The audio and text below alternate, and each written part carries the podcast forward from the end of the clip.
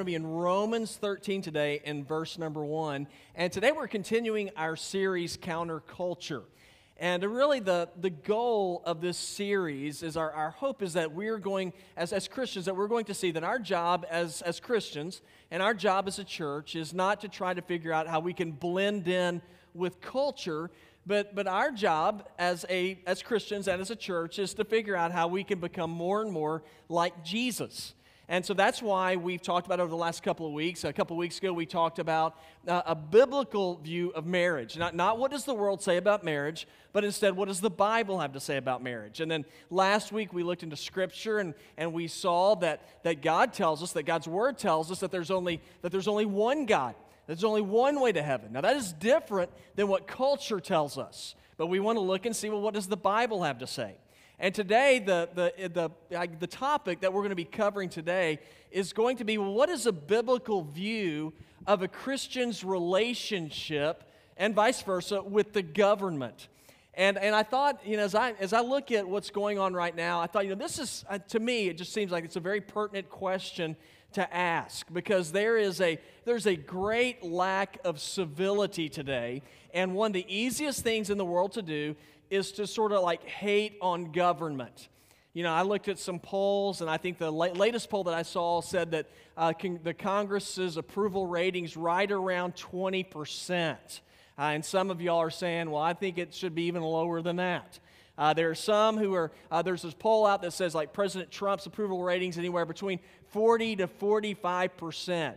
And so there is no doubt that right now we live in a very divided nation. I mean, we think we all know this. We live in a very divided nation, but it's not just a divided nation. Y'all, it is an angry nation. A lot of people, doesn't matter if you're on the left or if you're the right, a lot of people are just very simply angry right now. And, uh, and whenever, I, whenever I was going through this and I was looking at the text that we were going to be covering today, uh, man, it, it really bothered me because, because it convicted me whenever I looked and I saw, well, what does the Bible have to say about what our relationship, what a Christian's relationship is to be with the government? And uh, the reason why it bothered me is because I'm like everybody else. You know, I like to make my opinions known, and if I don't like something, I like to share it with y'all and like to share it with everybody I know and tell everybody how right that I am. But uh, the Bible today is something that's very convicting for me. And today we're going to look at the Apostle Paul share with us what a biblical view or a biblical relationship is to be between God's people and the government. And my guess is that there are going to be some of you who are like me, you might not really like this. Uh, you might, might chafe a little bit against you. Some of you might say, Yeah, I believe this all along. Uh, I was, I'm not one of those people. And so it was something that was very convicting to me. Uh, but today, I really believe this. I believe if we take the, the Word of God, we apply it to our lives, I believe it really can, as Christians, it can change the way we view government. And then my hope is also that it would change the way that government, and those who work for the government, would view people.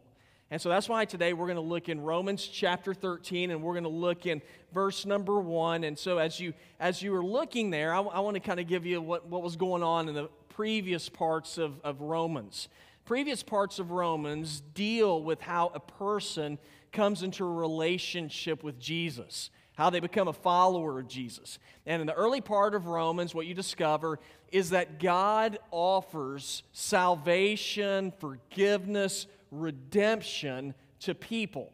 And, and, and it's not given to us because it's something we deserve.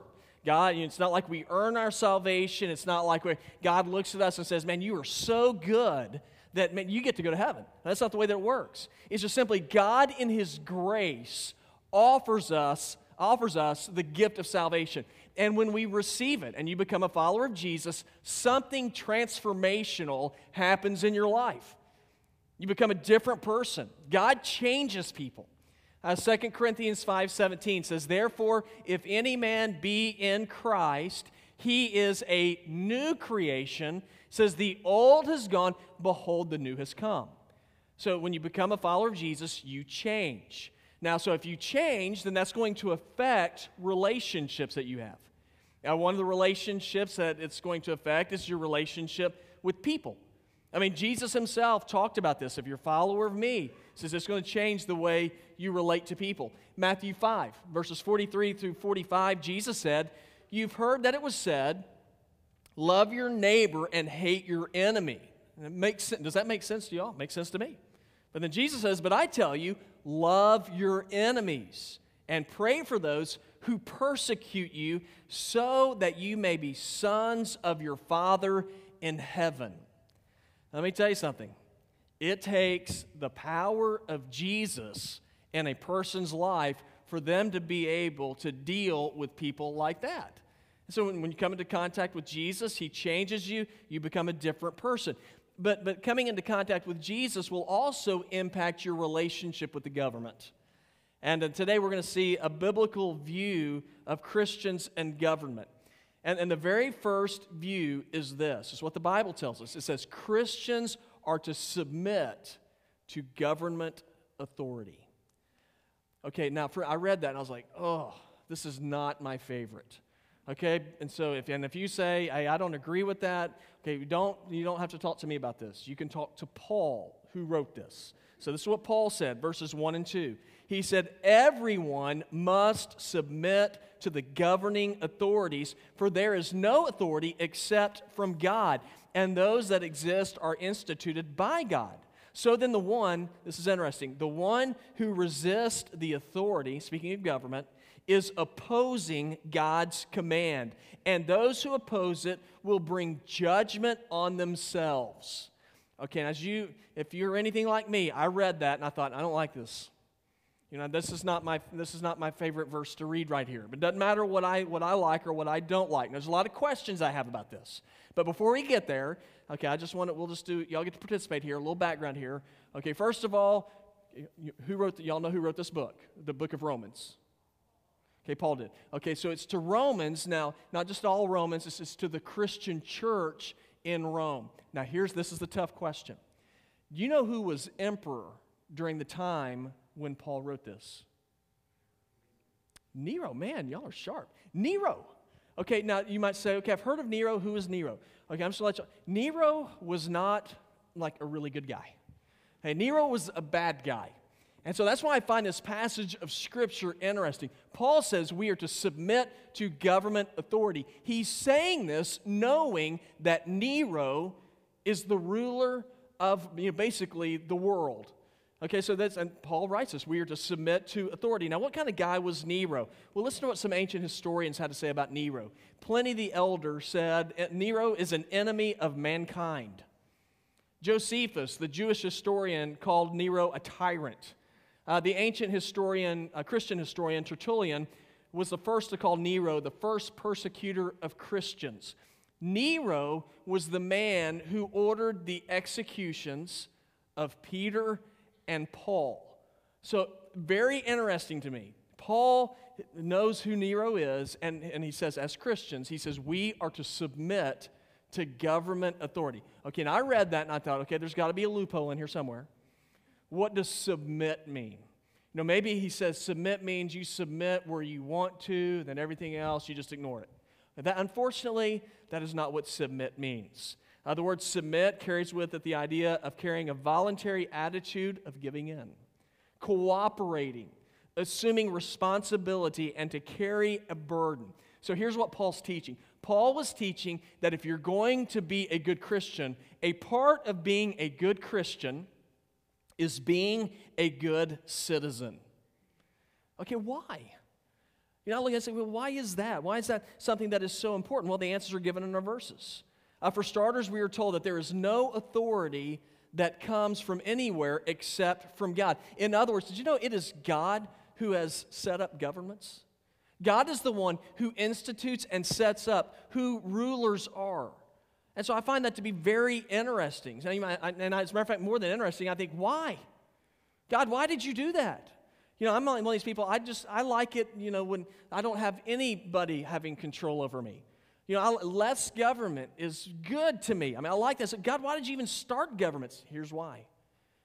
Because, y'all, as people, we need governing. As people, we are flawed and we are messed up, and it is in our nature to go outside of the bounds that God has in store for us. I mean, think about it. I mean, those of you who are parents, you know this is true with your kids. When you're not around, what do your kids generally do? Don't answer. They, ju- they generally do things you don't want them to do. Can you imagine if they were in charge of their own diet? I mean, if you weren't around, it'd be awful. You know, they'd be sitting around, you know, eating, you know, Cocoa Puffs and smoking cigarettes probably for breakfast. I mean, all this stuff. God gave parents, God gave children parents so that we could govern them. Amen, parents? Yes. I mean, that's, that's why we are here. We are here to be in charge. Uh, it is in our nature to rebel as people. Now, as adults, we can't give ourselves a free pass. I mean, if you're driving down the road and you're not real sure what the speed limit is, what do you just naturally assume that it is? A hundred, right? So I, mean, I don't see it, and so it's just our, it's our nature to do what we feel is right. Okay, that's why God gave us government. That's why, that's why we have fences. We need fences to keep us in line. And so, government, in a sense, serves as a guardrail for our lives. Now, we all know, you know, you've seen guardrails when you're driving down the road. You see a guardrail on a bridge, or you'll see it in the median. And the guardrail is there in order to protect us from crossing over, right? I mean, on a bridge, there's a guardrail there, because uh, if it wasn't there, then you're going to, you know, you could go off the side of the bridge and, and it's not going to be good. Um, if you, you have a guardrail in the median and it, you know, your car will hopefully you know, run into it to keep you from going into oncoming traffic. Okay, in a sense, that's, that's what God's saying here. God's saying, I have instituted government to serve as a guardrail for your life. And when he says he instituted it, he is saying, I established it. I established it in order to protect you. Now, if the guardrails are there, one thing that we don't want to do is we don't want to slam into the guardrails. We want to, we want to allow them to guide us. Now, have you ever been to a place before where there's not guardrails? Or, or a place before where there's not, just, there's rules really don't seem to matter? You ever been to a country like that? Um, every, every year, our church goes down to Haiti. And I remember the first time I went down there, I was with uh, the guy who runs the, the children's home that was there. And so I was driving. And they have, you know, they have stop signs and they have lanes, but nobody, it doesn't matter. They're just there. Nobody enforces that stuff. And I'm not lying, we were driving along. There were people drove on the sidewalk. I mean, now in my world, there's times when I think I should be able to drive on the sidewalk. But I'm just sitting there and there's like just a bunch of traffic, so people are like, well, the traffic's really bad here. I see a sidewalk over there. And you see people, you know, sitting at tables, they'll get up and move out, and a car goes by. It is complete chaos. Um, at nighttime, we were driving up into the mountain, and you know, I'm sitting there looking at the road, and we're in a bus, and there was a guy on a motorcycle. I mean, it's dark outside, and he's it's head on coming right at us, and he doesn't have a headlight on, and so he just slides over into the you know the shoulder of the road and keeps going because he's in a hurry. Okay, now when you live like that, there is it's chaos there are accidents, it is dangerous. So, God has given us government in order to help society run in a more civil and orderly way. So, that's why Paul says, hey, listen, our, our Christian response to government is we are to submit to authority because God is the one who gave us that authority in order to protect us. So that, that, is the, that is the first biblical view of a Christian and his relationship with government. Now, this is one I think will be a little more palatable to you. And another biblical view of Christians and government is this the government is meant to serve the people. That is the reason why we have government. The government is here in order to serve the people. And we'll, we'll explain a little more about what that means, but look in verses 3 and 4. It says, For rulers are not a terror to good conduct, but to bad. Do you want to be unafraid of authority? Do good, and you will have its approval. For government is God's servant for you to do good.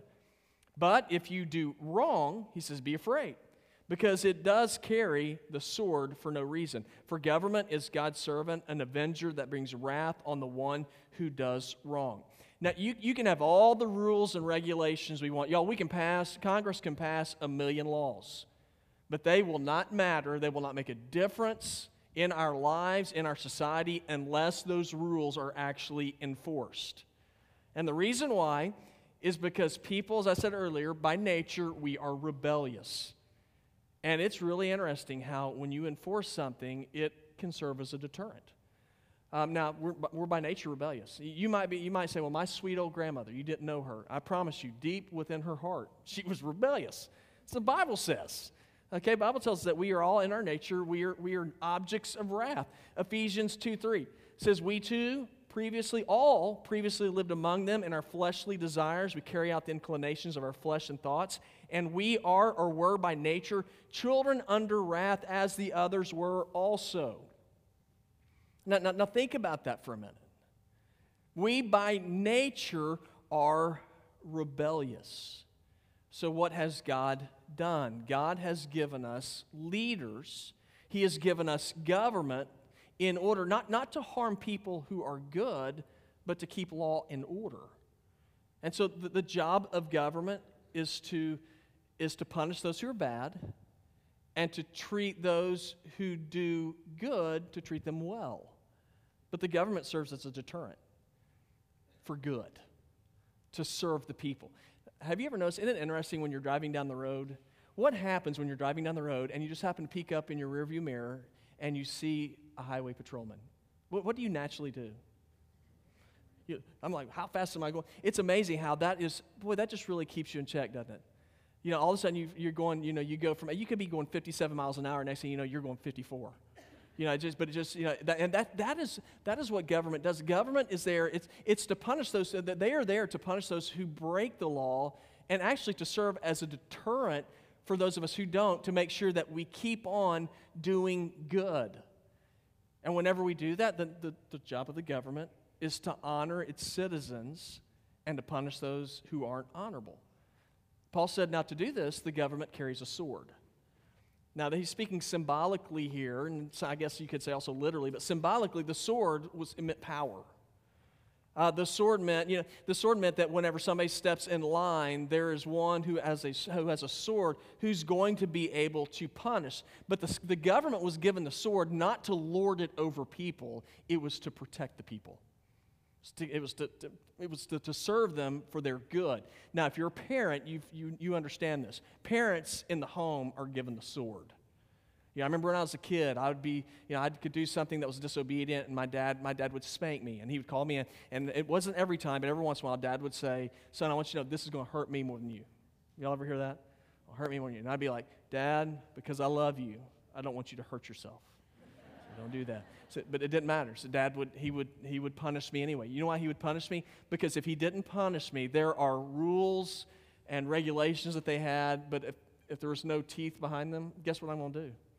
I'm just going to keep on taking advantage as much as I can. But when I was punished, then I was like, you know, I don't think I want to do that. You know, I don't want to do it because I don't like the consequences that come with that. So, so laws are given, and when they're enforced, it's for the good of the people. Now, if you look at verse number four, it tells us government, this is interesting to me, government is God's servant for your good. So, so what does that mean? The, the government serves, they are servants for the people. But here's my fear my fear is that over time, that has been forgotten. The government, in many ways, is viewed as God, and the people serve the government. That, that's, not what, that's not what Scripture says. Scripture says government is to serve the people. I can, I can give an example. In, in 2016, I saw tax revenues for the first half of 2016 was a record $1.48 trillion. It's a lot. Okay, you know where that money came from? You. $1.48 trillion. And yet, in that same time period, our government still ran a deficit of $461 billion. That is not serving the people. Okay, now that's what, that's what the government's here. The government's here to serve the people. And my fear is that that, that has been forgotten. Now you said, well, then, should we have a, have a big old rebellion? You know, and I think part, partly, uh, some of you are nodding. Uh, but, you know, and that's, that's the feeling that we have. But, but what does Scripture has to say for those of us who are Christians? Well, it tells us, it says, first of all, we, we see a lot of things. It doesn't mean I agree with everything our government does, but the Scripture tells me that I am to respect authority. And I'm to respect it for a reason, because God is the one who gave the authority. Now, you might say, well, does this mean that I'm to be obedient regardless of what the government does? Now, if you look in Romans 13, 1 through 7, you can read through this, you're going to come away saying, well, that's sure what it seems like it's saying. But that's why we always tell people, you know, you can make the Bible say anything you want to. But that's why you have to look at what all of Scripture says. You don't you just pick a little, pick a couple verses and say, well, that's, that's it. You look at all of Scripture. Did you know that there are examples in the Bible of people being disobedient to government? Uh, here's, y'all remember the story of King Nebuchadnezzar? He built, a, he built a big old statue and told everybody, he said, everybody has to bow down and worship it. Three guys said, we're not going to do it. You know what? Now, they weren't doing it just to be jerks. There's a reason why they didn't want to do it because it violated a direct command from God, the very first commandment you shall have no other gods before me. They said, We're not going to bow down. And Nebuchadnezzar went apoplectic. I mean, he was, he was absolutely en- enraged. Now, Shadrach, Meshach, and Abednego didn't pull out clubs and try to beat him to death. They just came up to him and said, We're not going to be obedient. He said, I'm going to throw you into the fire. You know what the response was? Go ahead. I, y'all, those guys, that's not me. But those guys, I think I would love to be like those guys.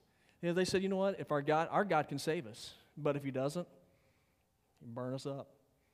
I mean, it's amazing they were they were disobedient. They refused to follow because it was a direct violation of God's command. Uh, there's Peter in the New Testament. The religious leaders of the day, they told him, they said, You quit preaching in the name of Jesus. I'm not going to do it. That was part of his command, it's part of the Great Commission. He said, I'm not going to be silent. As a matter of fact, he said in Acts 5.29, he said, we must obey God rather than men. Now, there are times whenever we are called to be disobedient. The only time, though, that we are called to be disobedient is when there is a command given by our government that is in direct violation of God's word. Now, uh, uh, now whenever I talk about disobedience, I'm, I'm speaking, I really believe it's civil disobedience. I'm not talking about, you know, y'all, we have, we have the, the, the, means and the ability. If there's something we don't agree with, we think that are leaders that are going against our government, then let me tell you something. We, we have a calling to practice the rights that God has given us. We can go out, we can vote, we can do other things, but there might be times whenever government might stand against us and say, you know what, you can't do that. You cannot, you, you cannot speak out in Jesus' name well, then I think sometimes there's be calling for some of us, and we're going to have to pay the price for that, but we're going to be obedient to God rather than men. But Paul said, even though that happens, Paul said, regardless of what government's doing, you respect authority. You respect authority. We are called to, did you know we're called to pray for our leaders? 2 Timothy 2 1 and 2 says, First of all, then, I urge you, I urge that petitions, prayers, intercessions, and thanksgivings be made for everyone, for kings and all those who are in authority, so that we may lead a tranquil and quiet life in all godliness and dignity. Now, now the scripture tells us that we have, you know, we have a there's a biblical view of how Christians and government are to respond to each other. First, we're to submit to the authority of government. Secondly, though, the government is to serve the people. But then the last one is, but, but we're to support the government as well. Christians, we are called to support. Okay, now what does that mean? Well, let's look in verses 6 and 7. It says, For this reason, you pay taxes.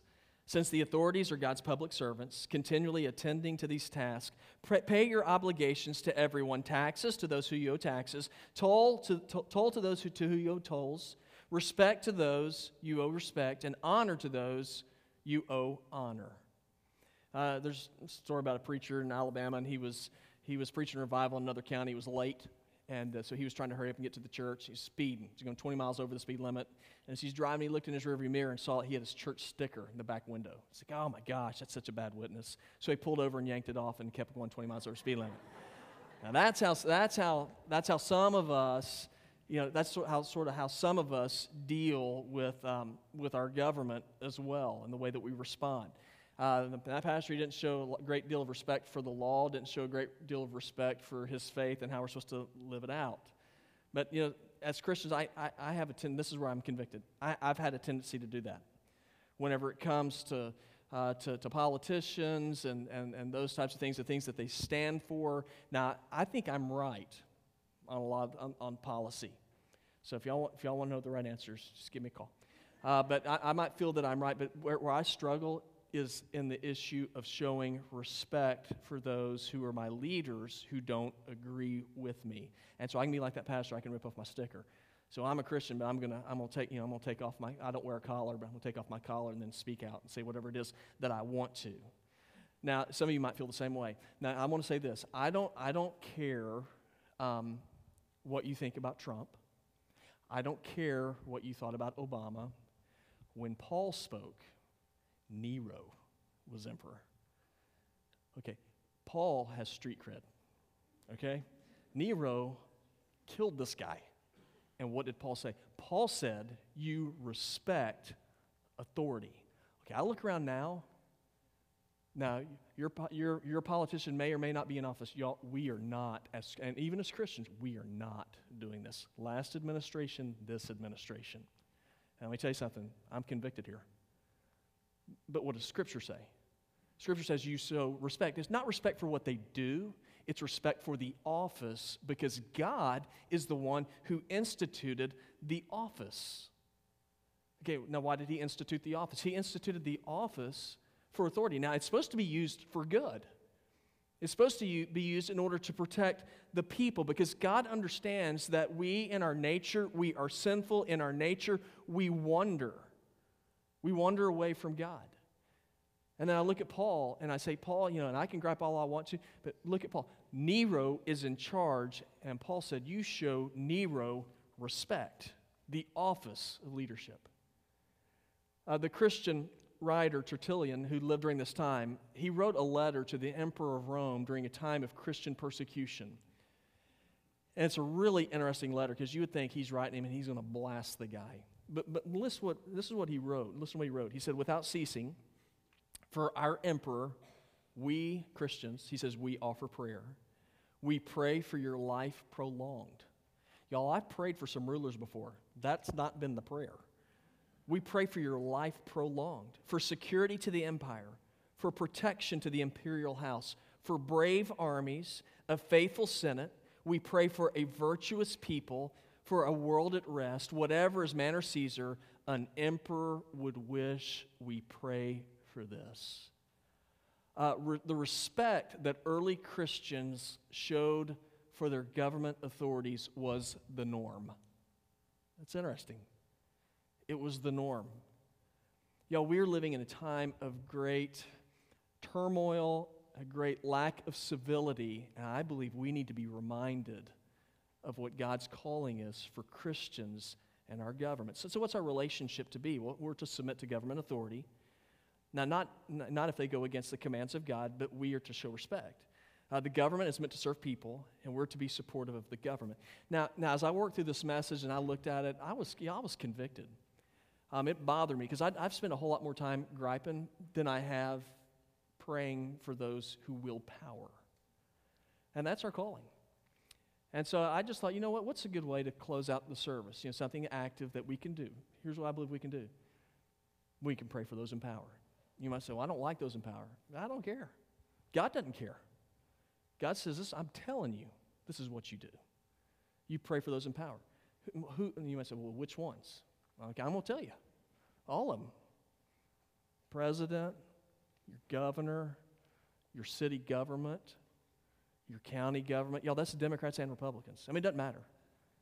You, well, what am I, what am I going to pray for them for? What am I going to pray for them to do? Well, I look at Tertullian's prayer and I think, man, a life prolonged, security to the empire, protection for our leaders' homes, for brave leaders, for a faithful legislature, for a virtuous people, that God would give our world rest. That's our calling. That's, our, that's a biblical view of a Christian's relationship with the government. You may agree with it, you may not. You know what? I just, in my nature, it's like, I don't agree with that. But you know what? I ain't God. And I'm not called to agree with myself. I'm called to agree and be obedient to what God says.